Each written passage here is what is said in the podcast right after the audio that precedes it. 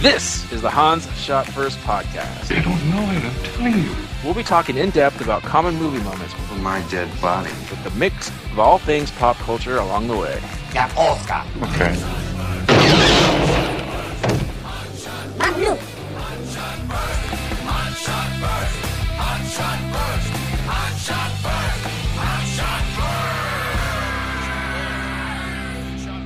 Welcome, everyone, to Hans Shot First. I'm Jeff, joined as usual by Scott and Alex. Say hello. Hello. Hey.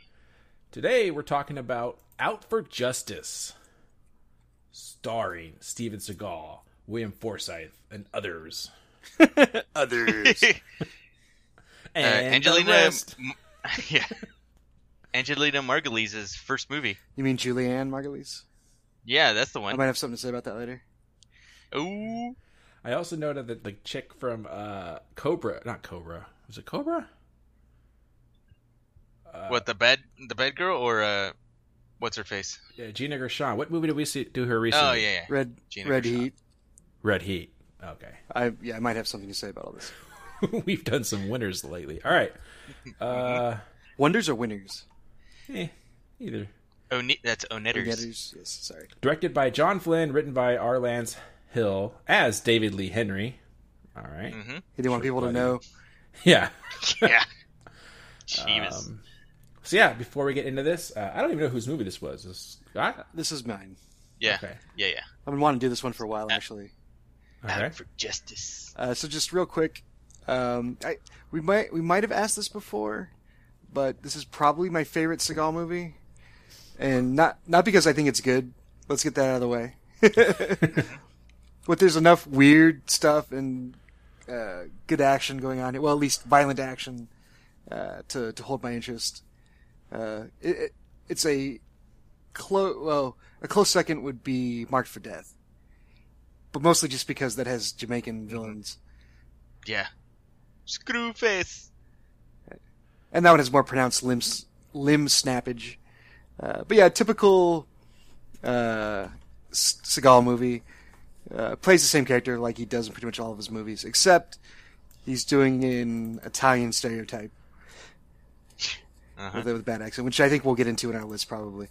But yeah, he's, as it says, out for justice against an unhinged William Forsythe. The plot doesn't make a whole lot of sense, but who cares? Nobody watches Steven Seagal movies for the plot. So that's pretty much all you need to know about this movie. It came out in 1991. I think Jeff might have already said that. Mm-hmm. Yeah.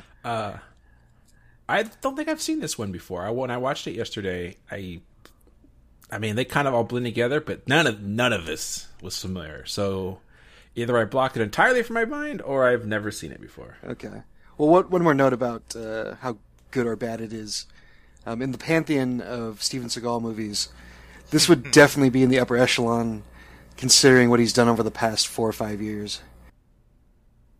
Oh, yeah. With where he poops out like 3 movies a year, filmed in Hungary. Mm-hmm.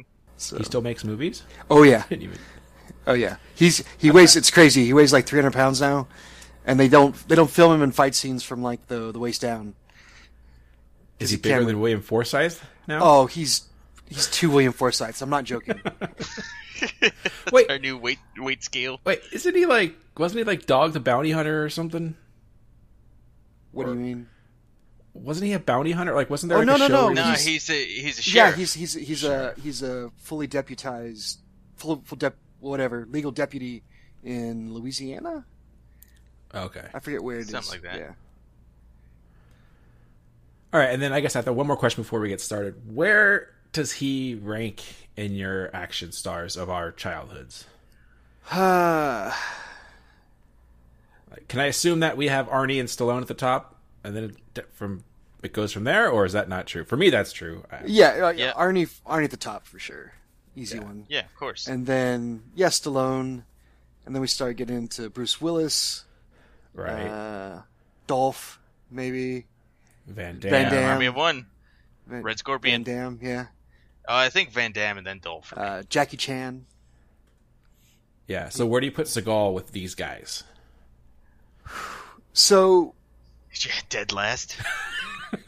Okay. His overall catalog of movies, yeah, he would be last. But something kinetic about his fight scenes, where he's just throwing dudes around and not necessarily. I thought this movie was set in New York, not Connecticut. Whoa! I was stupid. I don't even get it. You said kinetic. Oh, kinetic. Okay, sorry. Where he's tossing dudes around and snapping limbs, but not necessarily with feats of strength, although he's a big dude. So it's just kind of a different style of action hero than we grew up with. He's gut big, not buff big. Well, in his early movies, he was just big.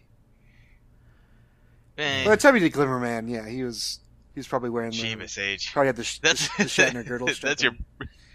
That's your profile pic, right, Jeff? Glimmer Man? I don't know what that's from. I think it is. Just know he looks terrible. That's from something recent, Alex.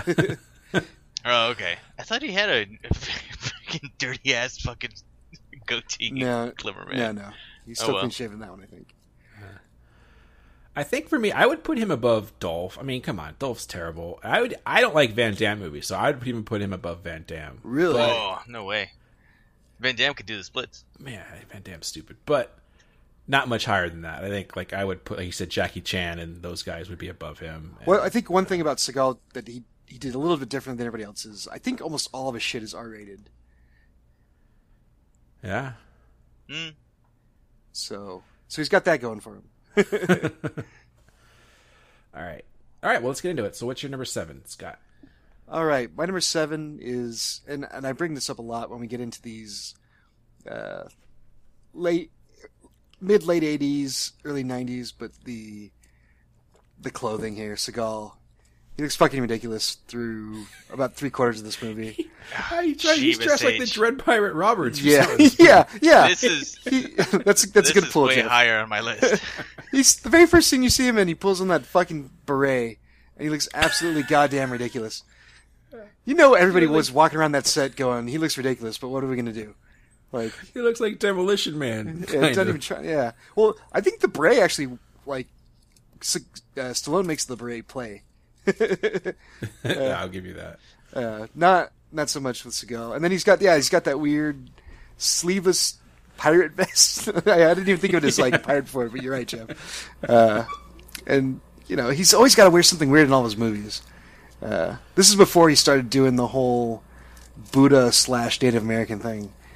So he had to do something weird. But yeah, he just looks weird. He's got the beret. He's got the vest.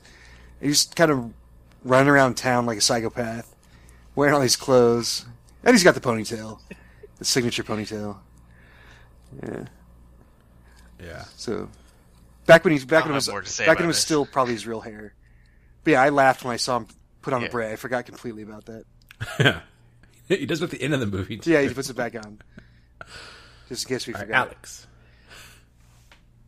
My number 7 is that apparently Steven Seagal was a real treat to work with on set. Exactly. That's why nobody told him about his shitty beret.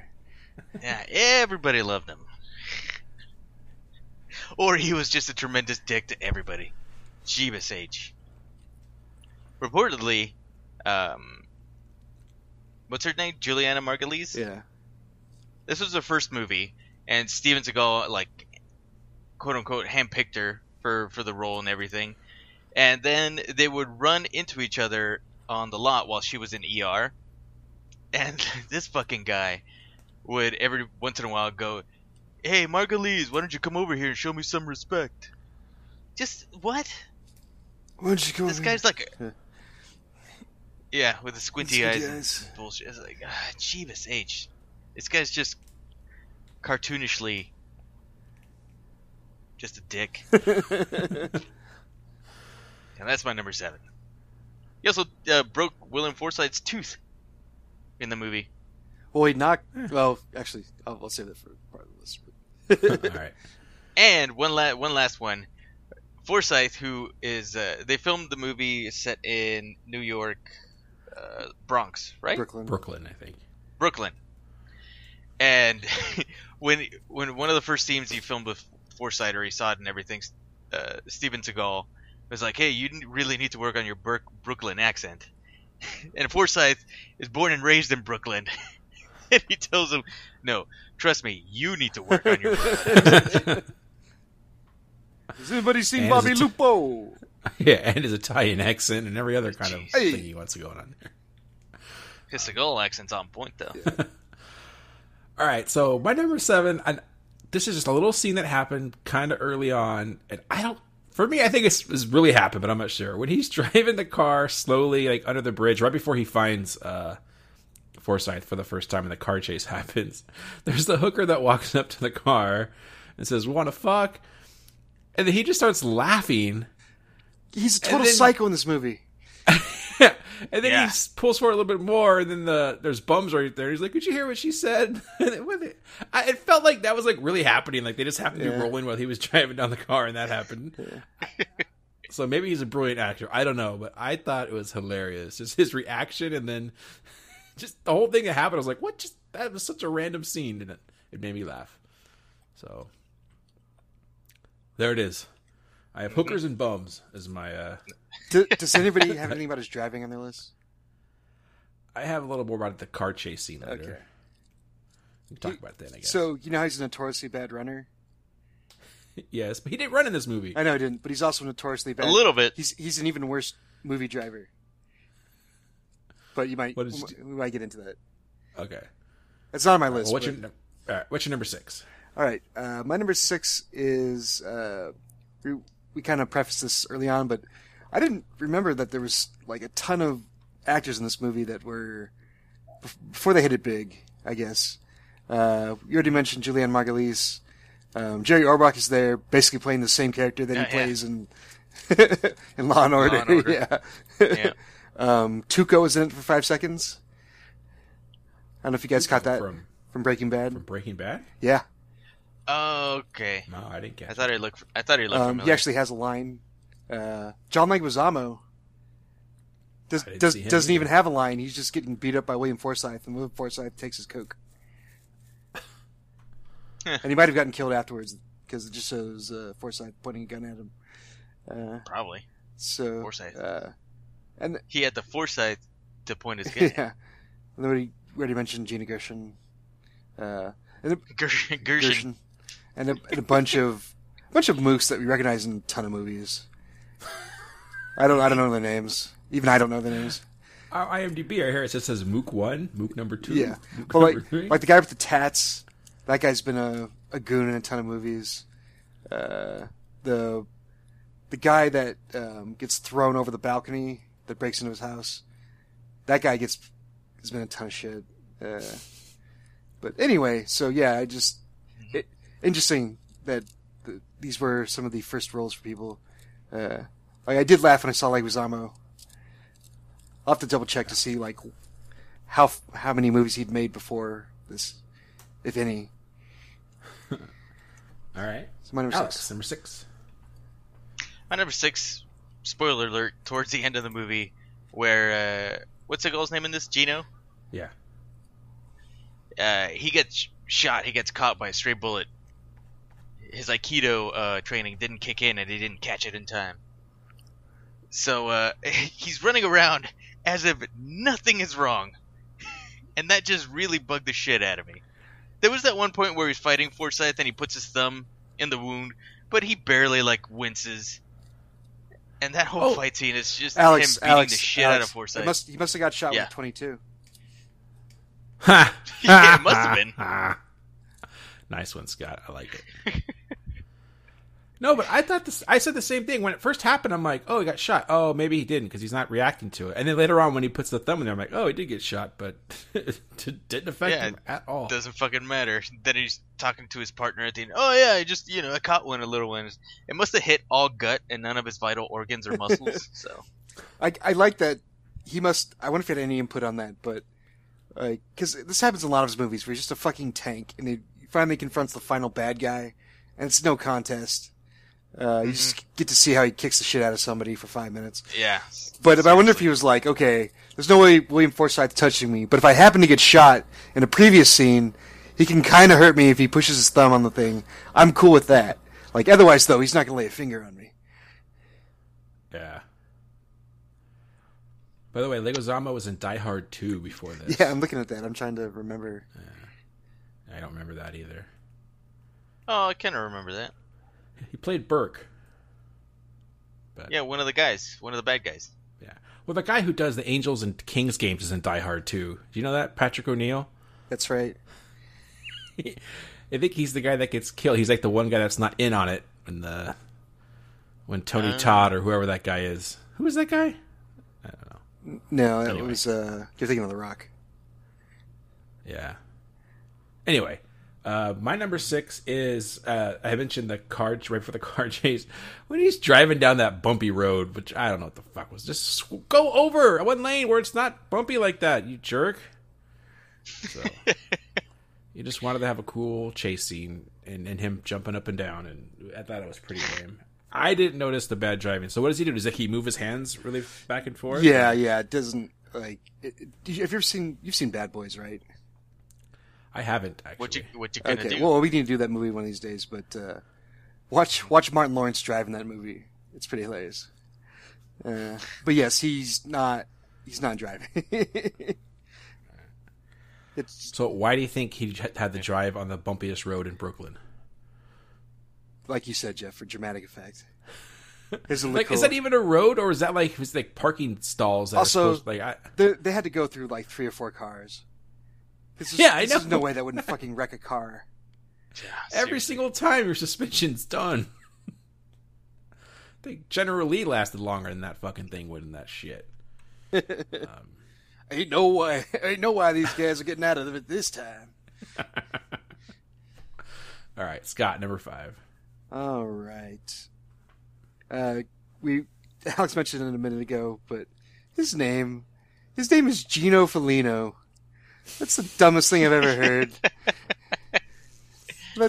I didn't know his last name was Felino. Yeah, his name is Gino Felino. So that's all I have to say about that. That's my number 5. Shit. His name is Gino Felino. No, I mean it makes. Just rolls off the tongue. I guess it makes sense that he turns into a total badass because he probably got like in so many fights as a kid because of his name. But, I thought Don Vito Rio was bad. Yeah, that was pretty bad. I got more to say about that in a second, though. The Italian stuff. That's my number 5. All right, Alex.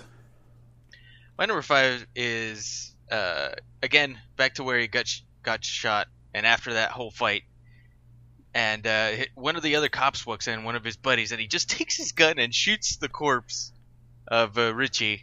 And he's like, oh, and that's his excuse for, you saved my life. Thank you. Take the credit for, arresting him and whatnot, blah, blah, this and that. No. That was his mafia buddy. Who was his mafia buddy? That wasn't the cop. That was not a cop. Yeah, that was the mob. Oh, well, this is still my number 5. Either way, it was weird. He basically went around the whole movie telling everybody he was going to kill the guy. And then at the end, he's like, oh, I'll just say somebody else did it. Mm-hmm. In a way, though, he was doing his friend a favor. Right, but nobody's going to notice the fucking corkscrew sticking out of his forehead. I thought the same thing. It's like, wait, did you shoot him and then put this corkscrew into his face? Well, no, they wouldn't have known it was him because there was, like, no snapped limbs. Although he did kick that one guy so hard that his chest caved in, basically. And going back on the guy shooting him, I thought it was so that let's let the mob take the credit, so they'll be all right. But then also, just he doesn't have to do as much paperwork because cops killing people is bad. Also, not in these movies. Also, if there's one thing that cops hate in the 80s and 90s, it's paperwork. Yeah. Yeah. All right. Is it mine now? Yes. Number 5. William Forsythe was terrible. Because I started to zone out toward the end of this movie. Did they ever explain what his motives were? The end of the movie. They kind of say that like he was a lot of it was drugs, but okay. And then he was mad at the other guy because he was sleeping with the same girl that he was, or his girlfriend or something. Mm-hmm. But yeah, they didn't. Cop. And he was a dirty cop. Yeah, but they didn't really explain why he went on like a suicide run.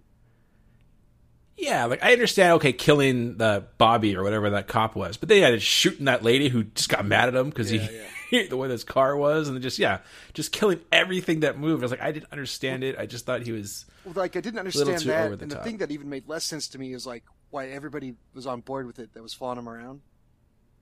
Like, sure, this guy's a psychopath. He's going to die before the night's over. But yeah, let's go hang out with him. Like, that didn't make any sense to me. Yeah. Every once in a while, like, one of his goons would, like, chime in and be like, why'd you do that? But otherwise, yeah. And then that goon would get killed. Like when they're doing the chase scene in the car. He threatens to shoot the guy in the head that's driving. It's like, why would that guy stick around? Yeah, exactly. He knows the money's too good. He knows all the cops are after him. He knows the mob's after him. Like, why? And he knows, like, he's probably going to kill him, so why would you hang around? Yeah, I thought maybe I was going to... I missed something. Like, at the end, like, he had tons of money. If they just would have finished this night out. Because he says something like, after he shoots by, this would be one hell of a day or something. Yeah, at the beginning, he shows him all the money. Mm-hmm. But yeah, so... Cocaine's a hell of a drug. So what other movies is he in besides The Rock? Because that's the only other movie I know him from. So I think he was in Virtuosity. Okay, I don't think I've seen that. Or it's a long time ago. I know he was in that Martin Lawrence movie where Martin Lawrence pretends to be a cop. Blue Streak?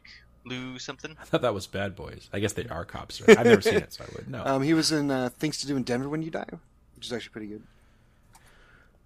Okay, yeah. Did a couple of guest spots in Hawaii Five-0. There you go. So, all right. Scott, number 4. So apparently he's not in anything I've seen except those two movies. Okay. My number 4 is the Italian stereotyping is hilarious in this movie. Jeez. You've got Steven Seagal doing what he thinks is a Brooklyn Italian accent. And he's always talking like this. Hey. And it's so fucking hysterical. Every time he pulls somebody aside that's not like a bad guy who's limiting he's snapping, there's some heart-to-heart conversation about somebody from the old neighborhood. Yeah. And the movie actually starts with that fucking quote from Arthur Miller. Like, this is some serious movie. Yeah. Mm-hmm. But, yeah, you got that. You got all the mobsters running around. Like, what was his name, Jeff? Don something? It's Don Vito... Aroni or something. It's like they just took The Godfather and just added like Aroni to the end or Rio or whatever it was. It's hilarious too that he's a cop in the beginning. He's like, oh, you know, you honor me by seeing me, whatever. I have nothing but love and respect for you. And then later in the movie, he's like, I don't like you. Yeah. You're a piece of shit. Yeah, so it's weird. But yeah, I was cracking every time he, like, these stories about all the people from the old neighborhood. They go nowhere, by the way. Yeah. Ugh. All right, Alex. My number 4 is part of that Italian gang that goes to the bar where Richie's brother is holed up and his nose is all broken because it was after that big awesome fight. And the Italian mobsters show up and they're like, where's your brother? And she's like, I don't know. And then they say, here.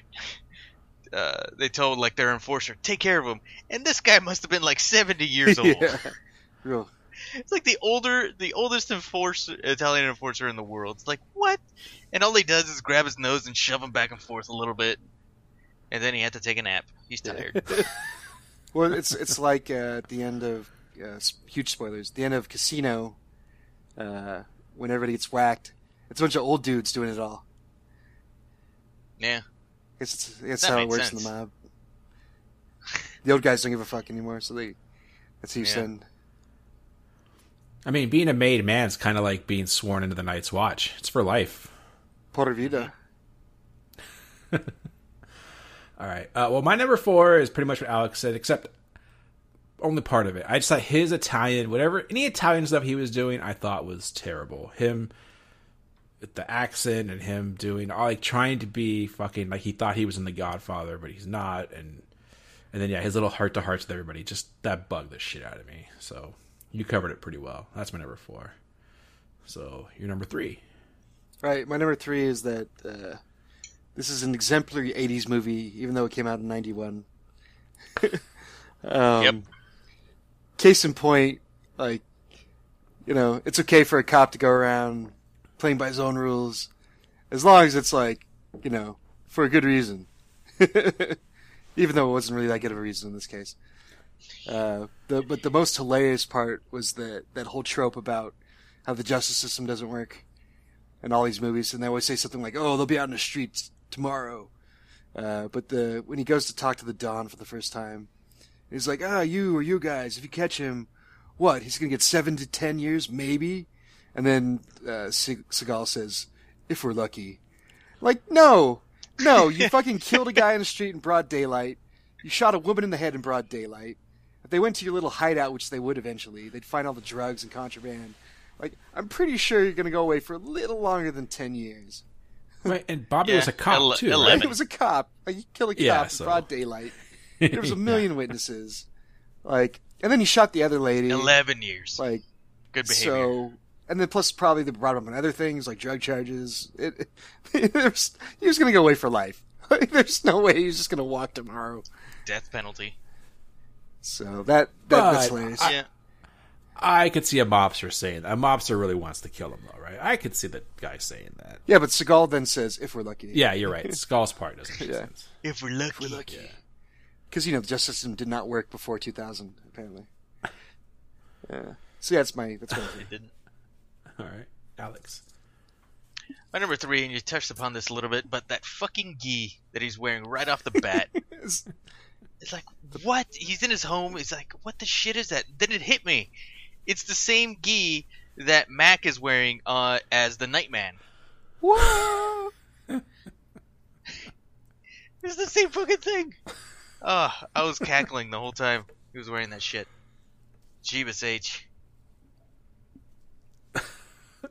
Did you see today he got voted some award on Twitter? It was like, I forgot his name, but it has his real name. I voted something like really like prestigious, and then D, his wife, right, responds like barf. That cracked me up. And then of course the fans started chiming in like shut up bird and stuff like that. It was pretty funny. Yeah, his outfit's terrible. It's so fucking awful. All right. My number three, and while it's not good, I did appreciate the mafia stuff in this because I wasn't expecting it in an 80s, early 90s action film. So it was a little different. It made it different than most of the ones that I remember from as a kid. So I did like that aspect of it's the renegade cop and the mob after the same guy. And I just found that it kept me a little more interested in the movie because like I said, I remember this. I thought it was just the typical thing. It made it a little different. It wasn't executed very well, but I did like that. It was something different. I don't remember that in other movies. I'm sure it is, and I just can't think of it. But yeah, it was cool. I agree, and as you said, it went nowhere. But yeah. Also, I did like still that one fat mobster that's kind of around every time, and he has one line at the end where he's like, "This is bad," and then we laugh for some reason. Guy looked like a total mook. I just know that you fucked up when the mob and all the cops are out to get you. Yeah. So I just kind of like that thing. All right, Scott, number two. Well, number two is, and this touches a little bit about what you just said about how the mob and the police are after him, and probably half the movie is just scenes of them trying to rattle cages or asking people questions, or Seagal being a fucking psychopath and just beating people up or throwing them in jail. And it all goes nowhere. Plot-wise, none of it fucking matters. In the end, it's just that stupid kid that he bought the water from that just called him on the phone. That's all it came down to. Nothing else mattered. You could have jumped from the part where he killed him to the part when the kid dropped the dime. And that's it. And that is horrible fucking writing. And that stuck out for me, so that's my number two. Well, okay, I'm trying to think now. Didn't, like, the waitress with the Roxanne and all that, didn't that help him put together the pieces that Bobby was cheating on his wife? So it helps you understand why Forsythe's character did it, but it doesn't move the plot along at all. Right. Like, it doesn't help him catch him. Like, he wouldn't know where to go. All he knows is the kid called him. Like, that's the only thing he knows. Well, he was nice to the guy early in the movie. Yeah. Yeah, no, I mean, they did set it up. I'll give him credit for that much. They did set it up where he was like, hey, tell me, and, drop a dime, literally drop a dime. That's what the kid does. Yeah. All right. Alex.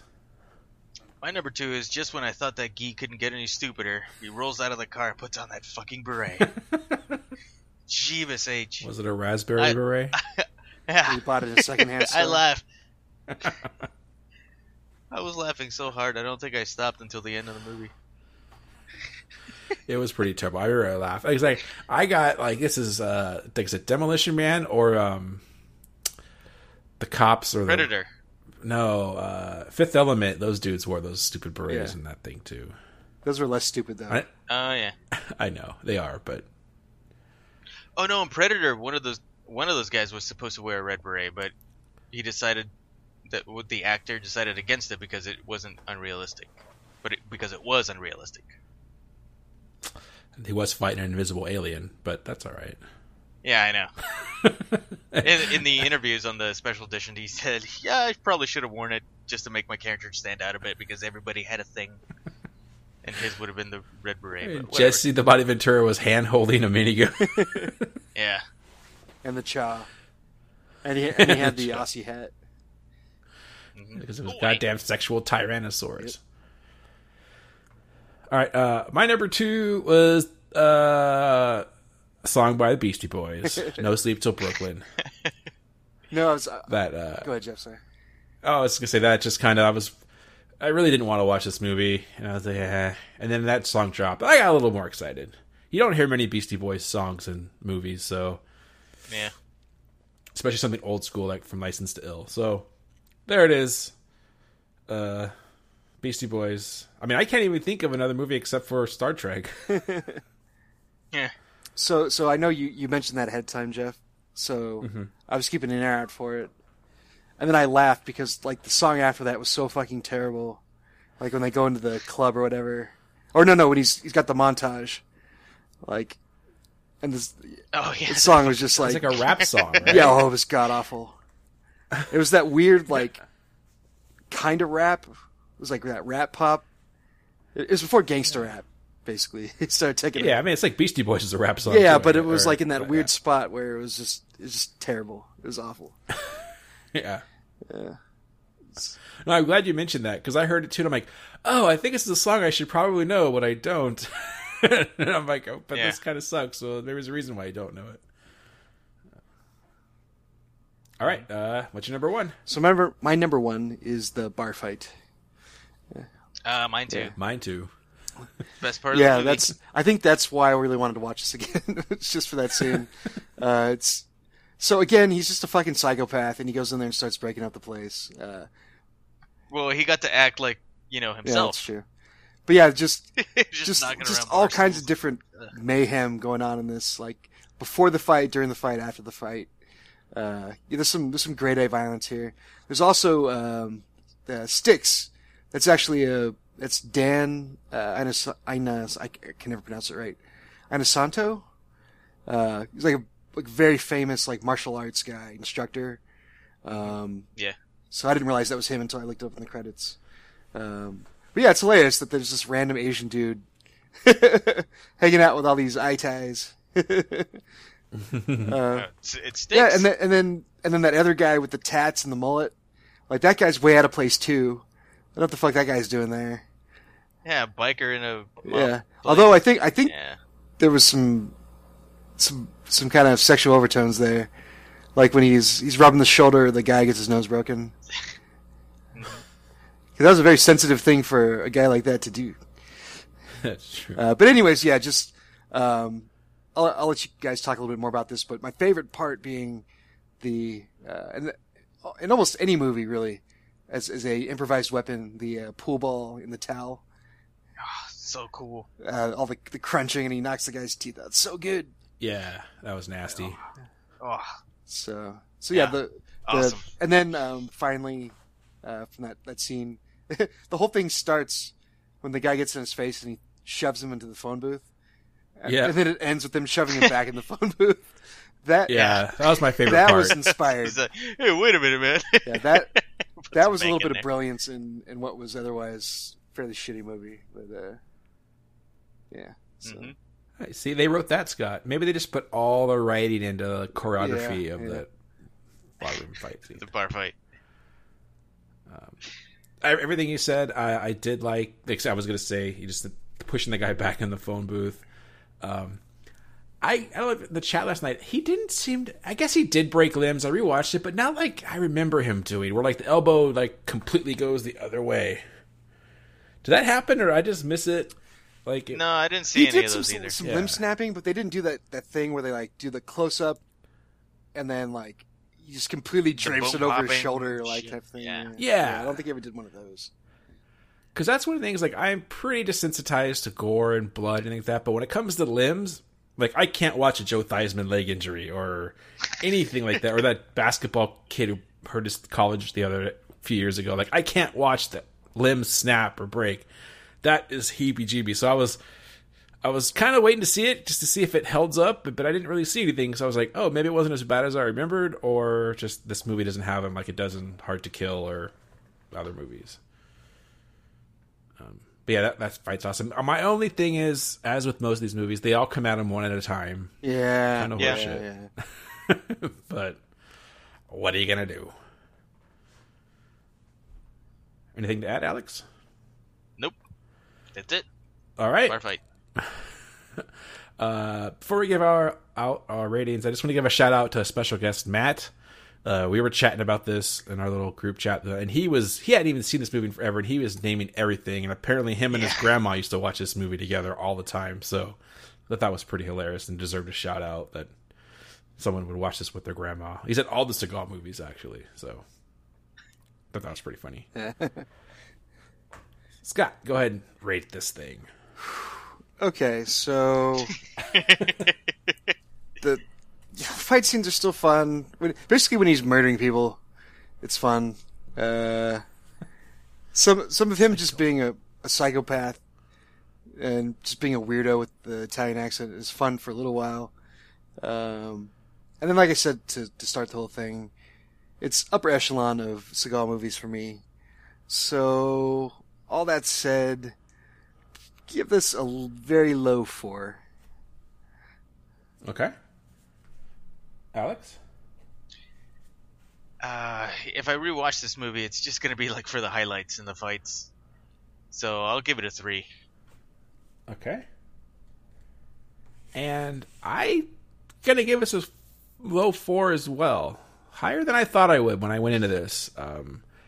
This is... maybe not my favorite Seagal movie. I'd probably like Under Siege more, but I haven't seen that in like 15 years, so maybe if I rewatched it, I would say different. I mean, there are boobies in Under Siege, so that automatically comes up. But, that's an automatic point. And Gary Busey. It's an automatic 2 points. Hey-oh.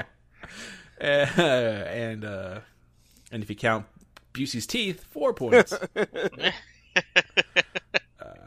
But no, this had the Beastie Boys music, and I like the twist on like... a classic 80s action movie with the mob stuff, and so yeah, I'll give it a low 4. I would rewatch this again. I wouldn't go out and buy the DVD or anything, but if it was on, I would probably watch it. So 4 for me. All right. Well, if it was like a combo, 4 movies in one, like of all of Seagal's like great.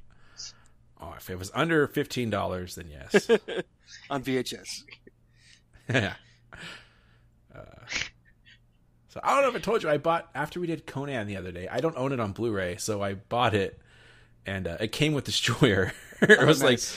Is that your new coaster now? It was like $10 Blu-ray with all the special features that we love, and it came with Destroyer, which I've never seen, so one of these days, I'm going to open that. I wonder if Destroyer has commentary from anybody worth listening to. Probably not. Oh, I hope Grace Jones is on it. I'll let you know. I'll look into it when I unpack it after I move.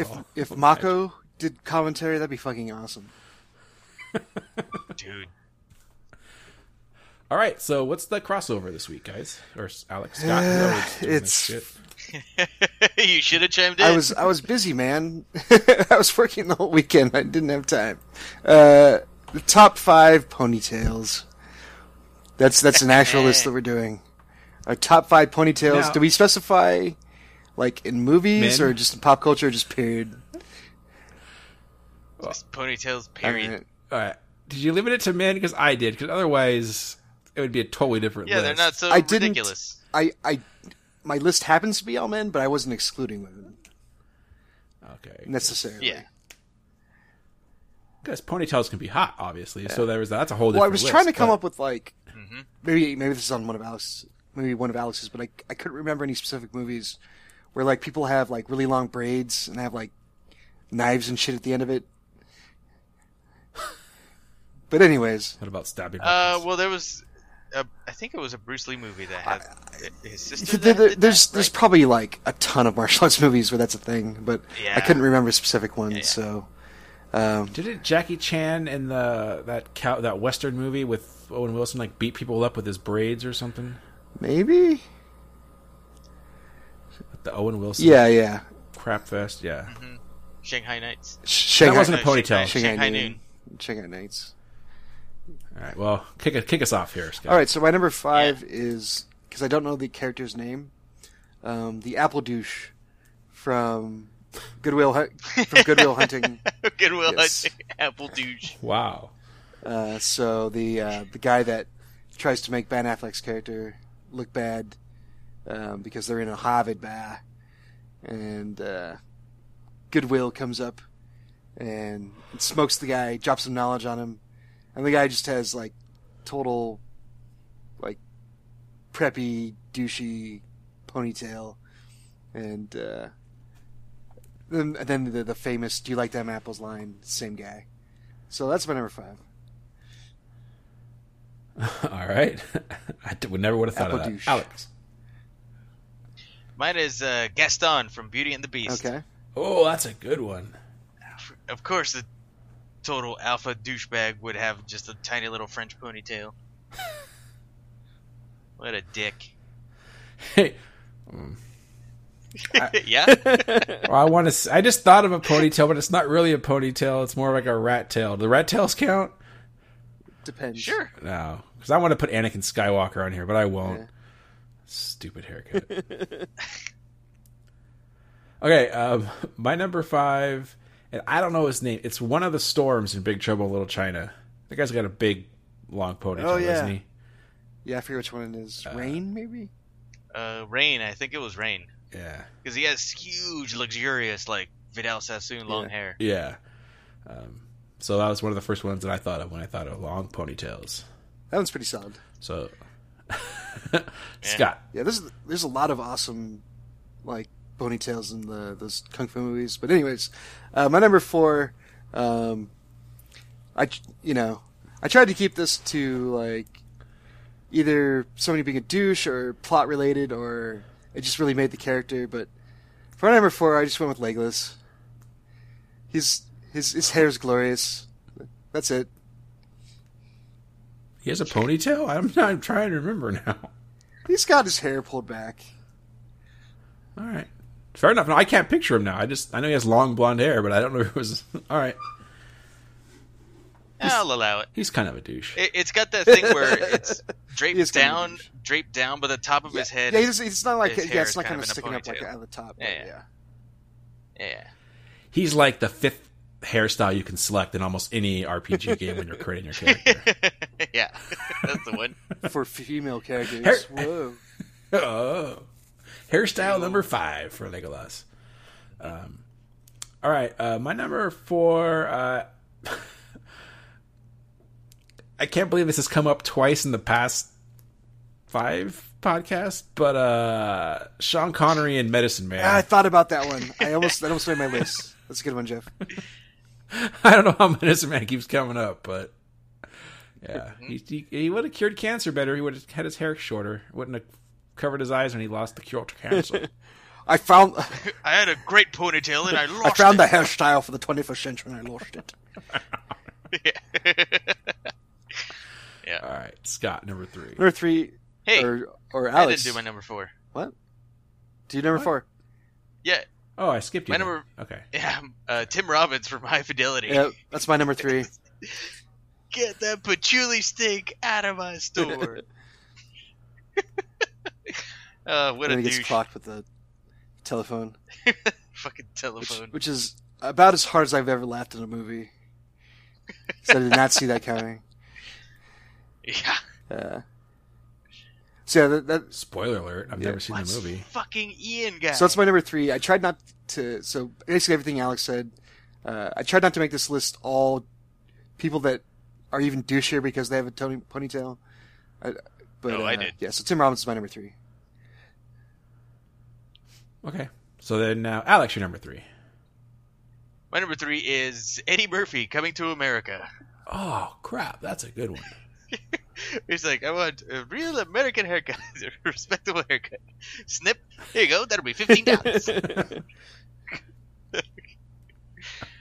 Awesome. That's good. Yeah, you guys are making my list look bad because I was struggling to think of ones. So this what I have is not a douchey guy, but just Val Kilmer had a ponytail and I thought about that one too. Thought about that one too. Yeah. So there it is. Mine is like my list is people I remembered who had ponytails in movies, and Val Kilmer had one. So that's my number three. He had to walk away from everything. Do you think he walked away from the ponytail after he drove off? Yeah, I think so. Probably. As soon as that cop let him go by and the traffic stopped, he just went to Fantastic Sam's, got it taken care of. All right, Scott, number two. Okay, number two is Brian James from Tango and Cash, Rakin, Jack Palance's right hand goon, and he has a weird Cockney accent for some reason, and he keeps calling Jack Palance nice view the governor. And then this one specifically though because they actually point out his ponytail when Stallone says, "Shame, don't you know ponytails are out this season?" Yeah, it's a weird. He's got that '80s thing going on with the. He's got like the he's got the suit going and the suit jacket with no dress shirt and he shows up with a friend at the end just so he can have like a kung fu fight with Stallone for no reason. But yes. Brian James, the great Brian James. All right, Alex. My number two is Danny DeVito, Vincent and Twins. That might make my number one now. So good. Oh no! He's running down the sidewalk, pulling his ponytail back, shaving at the same time, scoping out girls. Tonight is your night, bro. Hey, tonight is your night, bro. That's good. Doing a couple push-ups. It'll make him look better to his mom the next day. Yep. Jeebus. All right. My number two, I don't know the character's name, but he Scott kind of already described it the same way. He wore his jacket with the t-shirt underneath. He'd be the bad guy in Kindergarten Cop. Oh, yeah. Damn it. Oh, that's good. You mean Genghis Khan? Wait, no. The dad in Kindergarten Cop. No. That guy played Genghis Khan in a movie that never got released. Oh. Yeah. I thought you were talking about the other dude from Die Hard and everything. Okay, never mind. No. Because he has a ponytail in some movies, too. He could count. But, yeah.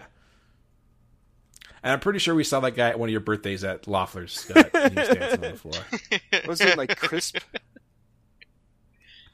I don't know, but...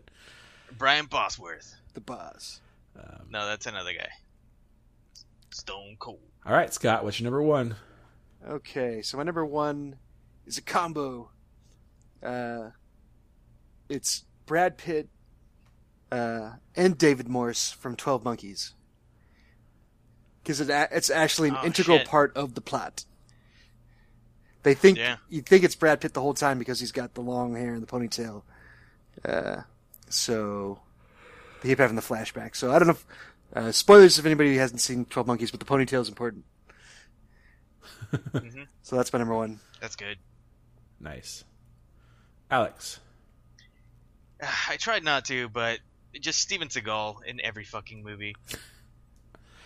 Just all of them. Does he not have a ponytail in any movie? He's got one in every one, right? The ones I've seen. Yeah, Jeebus. Yeah, that's my number one as well. So I couldn't avoid it. Yeah, and I have the same thing. Seagal in every movie. It's hard for me sometimes to. So I make it a point to not have something from our previous list, But it was really hard this time to leave Seagal out. Really hard. Yeah. So I don't blame you guys. That's why I almost replaced mine with Danny DeVito. That was a good one, but I can't. Seagal wins just on quantity of movies with ponytails. Mm-hmm. All right. Anything else before we move on? All right. Nope. It's time for Alex Knows Sports. Whoa, we got some feedback. Oh, it's time for Alex Has Feedback. Yeah, good old William Grimwood pulls through. Will. He's got his top five ponytails. Good Will Grimwood. Well, he hasn't seen Out for Justice. Well, you're lost. You're in for a treat. Yeah. And we haven't spoiled it for you already. I don't know how it's possible. His top five ponytails are Ian from High Fidelity. He says, Clark from Good Will Hunting, and I forgot, Jay and Silent Bob Strike Back. Oh, yeah, your prices roll. That's right. No, not this time, Will. See, I know more than you now. And he gets a fucking shotgun. That was gold. Wait, Jason Mew should have a pony. Does he get one? He doesn't. I don't think he doesn't have a ponytail. I think Silent Bob does. I think Jay has... I think in Clerks he has a ponytail. Oh, I don't know. Anyway, go ahead. Number 3, Antonio Banderas. That's honorable mention for me. I would have done that, but they make a point to have him shake it out a couple times. But that one's good. Is number 2, Lara Croft. Early Lara Croft and Angelina Jolie. That's an iconic... Pretty solid. Iconic I like it. Ponytail. Yeah. Yeah. As much as their triangle polygon boobs are, for ponytails, number 2. And his number 1 is Janie Briggs from Not Another Teen Movie, whose ponytail is the only one on the list that actually possessed an ability. The ability to make a hot girl unattractive. I really have to watch that movie again. Yeah, Chris Evans. Dulé Hill's in it, I think. Again. Mm-hmm. Who's those movies are all pretty bad though. Damn it, can't remember her name. Jam from Detroit Rock City. That kid. Yeah. I forget his name. But... Hey, did Val Kilmer and Willow have a ponytail? Maybe at points. Okay. I don't remember now. It might have been a Legolas thing. Okay. Fair enough. All right, anything else? Nope. Thanks, right. William. Thanks, William. Awesome. Alex knows sports. I'm Alex, and I like sports. So, is it this time I got a question for you guys. Is it a rule that when a fight starts in baseball, and do both dugouts have to come out? Like it's a thing? Unwritten rule. Happens in every movie, every fight I see on ESPN for a ball game. This one was mean. This just happened recently where it was an intentional bean. Yeah, it was Tigers and Yankees. He didn't tip his cap, so I know it was intentional. It's numbers thing, right? I mean, that one bench clears, you have to go help your buddies out. Yeah, that brawl was especially brutal because a punch was actually thrown. Baseball. Yeah, it is hilarious to see guys come sprinting out of the bullpen when next to the bad guy. When all the and then just stop. Yeah, not all those guys are in the. They usually don't have to do a lot of running. But it's the best is that guy that really wants to get on it from the bullpen and he just fucking sprints all the way across the field. Yeah. No, I just like it that they're running next to each other the whole time. And if you guys wanted to fight, just fight over there. Jesus Christ. Let's get into the other bullpen. Yeah. But yeah, I mean, there's no written rule, but it's, unwritten rule. And if you don't join the fight, your teammates will look down at you, right? You didn't join in, even if you don't do anything. That was a huge ordeal with the Angels and Mo Vaughn back in the day, where he didn't join in this big altercation between the Angels and... Astros? Was he in the bathroom? That's not his fault. No, he was the big money guy, and he just didn't want to go out there and do it. And then the team kind of revolted against him and the coach, because the coach played him. It kept playing him. And they said, no, he's not a part of this team. It was a huge ordeal. So that's kind of why they do it, even if you don't. I mean, I play hockey in fights, and that happens all the time. And sometimes, well, your teammates do something really stupid, and he deserves to get beat up. But you still got to get in there and just grab a guy, just say, "I know it's dumb. Just don't you jump in and beat up on him too." Like you just kind of. I think it happens on all levels, Jeff. Like even like you as a huge Kings fan, like you just said, I'm sure it happens occasionally. Like some guy in the Kings does something that where he should get his ass beat, but you expect everybody else to like get out there. Yeah. It's a numbers thing. You don't want your teammate getting jumped by multiple guys. So if their bench goes, you got to go. Here's our personal story. My brother and I, Brian, who's been on this podcast many times, we play hockey together. And guys in our team got into a fight. But the fight happened to be right next to the opposing team's bench. So guys on their bench were just... It was more than just 5-on-5. It was almost like it was 10-on-5. And you can't leave the bench in hockey. Like you can leave the dugout in baseball, but hockey, which is known as like this brutal sport, like if you leave the bench during a fight, you're gone. You get like a 10-game suspension easily and more. And that started happening. So all of a sudden, I just heard someone behind me go, "Let's get him!" And so we jumped off the bench, started fighting.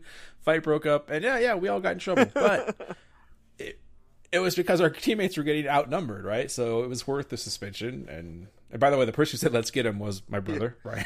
And it was like one of our teammates didn't join, and we kind of, just started talking shit on him and stuff. Like, what the fuck, man? At least go over there and grab somebody. You don't have to like fight; just grab somebody. So just to add on to your story, Jeff, I don't know if it was the last time I saw you guys play hockey, but it's the last time I remember watching you guys play, and you and Brian were in the penalty box at the same time. Well, it's just hilarious because it's not like you guys have a full hockey roster out there. No. A significant portion of your team is depleted when two guys are in the box. Yeah, I mean, we don't fight off. Usually it's because we're bigger guys too, so we just get penalties for stupid shit just for being big. But, sometimes we do stupid shit. I know Brian's gone in a few fights. How often has it happened to you, Jim? Yeah. Probably not often. Not many. Just a few times. As far as like a one-on-one, like really fight, it's happened just a handful of times. And usually the fights get broken up quicker than you can actually. Somebody falls down and that's it. Yeah, or no, just people jump in. The refs jump in. I actually, in one fight, got hurt more by the referee breaking up the fight than I did like fighting the guy. Like we were squaring off the fight, and the ref just boarded me basically. Like if it was a game, he would have got a 5-minute major for boarding. He just took me into the boards. Like what the? And he was actually a former teammate of mine, and he like apologized forever. I got to play pickup hockey free for a while because he felt so bad. But anyway, we're derailing here. So yes, Alex. Yeah. It's basically. Baseball's all about these unwritten rules, and that's one of them. Yeah. All right. It's time for Neum News. Yeah. Light news week for me. I just want to talk quickly about a new Arnie trailer that dropped. Yeah. Killing Gunther. So it's me. Yeah. So I gotta say I'm a little intrigued. I'm not necessarily on board with the whole documentary style thing because I think that's been way overdone at this point in all walks of pop culture. But not many movies. But it's one of those, like, it's funny, like all the things I should be burnt out on that I'm not. Like that's like the one thing. But anyway, it's a movie by a bunch of assassins trying to kill Arnie, and him quoting his old movies. So, I mean, what do you guys know? What it's rated? Awesome. Because if it's rated R, I'm totally on board. If this thing's PG-13, it could go either way. What's it called? Waiting for Gunther? Killing Gunther. Killing Gunther. Waiting for Guffman. Starring Arnold Schwarzenegger. It's got the best friend from New Girl. That's one of the assassins. I can't remember her name. Hannah Simone. Just Colby Smulders. Oh yeah. Is that from... that from the... Yeah, she's Maria Hill. Yeah. She's Sam Jackson's right hand. Right. Right hand woman. And How I Met Your Mother. Rated R for violence, language, and some sexual material. Oh, yeah. I'm on board. So, yeah, just a lot of violence, a lot of weird stuff going on. Like a couple SNL cast members, or at least former cast members. Or... Yeah. The dude that does Drunk Uncle. Bobby Moynihan. My favorite. I can't remember the other guy. The other guy's got my favorite. It's like Tarim or Taron. Anyway, Taron. So we got new Arnie coming. He needs to crank out as many of these things he can before he can't anymore. I know. It looks awesome. I have a feeling this is going to be pretty good, in a cheesy, obviously, sort of way. Yeah. I'm on board if Arnie's having fun with it. Like, so what? Last Stand was I enjoyed. Yeah. I feel like Arnie being Arnie. Even that not good was Escape Plan. The best parts were with Arnie. Yeah, I didn't like that one as much, but yeah, he's definitely the best part. Him and Conviso at the end when he's about to blow up and he looks at the camera and goes, eh. Damn,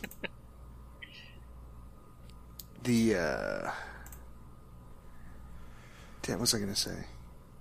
All right, yep. That's it. That's my news. Killing Gunther. All right. Alex, you have anything to add? No. And Jeff, anything you want to talk about? No. No, I got nothing. All right. That wraps up this week. Thanks for listening, everybody. We at Hans Shop First would like to thank you for listening and supporting the podcast. We would love to hear from you, so feel free to contact us on Facebook and Twitter at Hans Shop First. Also, please leave us a review on iTunes. Reviews are greatly appreciated and help us get more exposure. Once again, thanks for listening and supporting the podcast.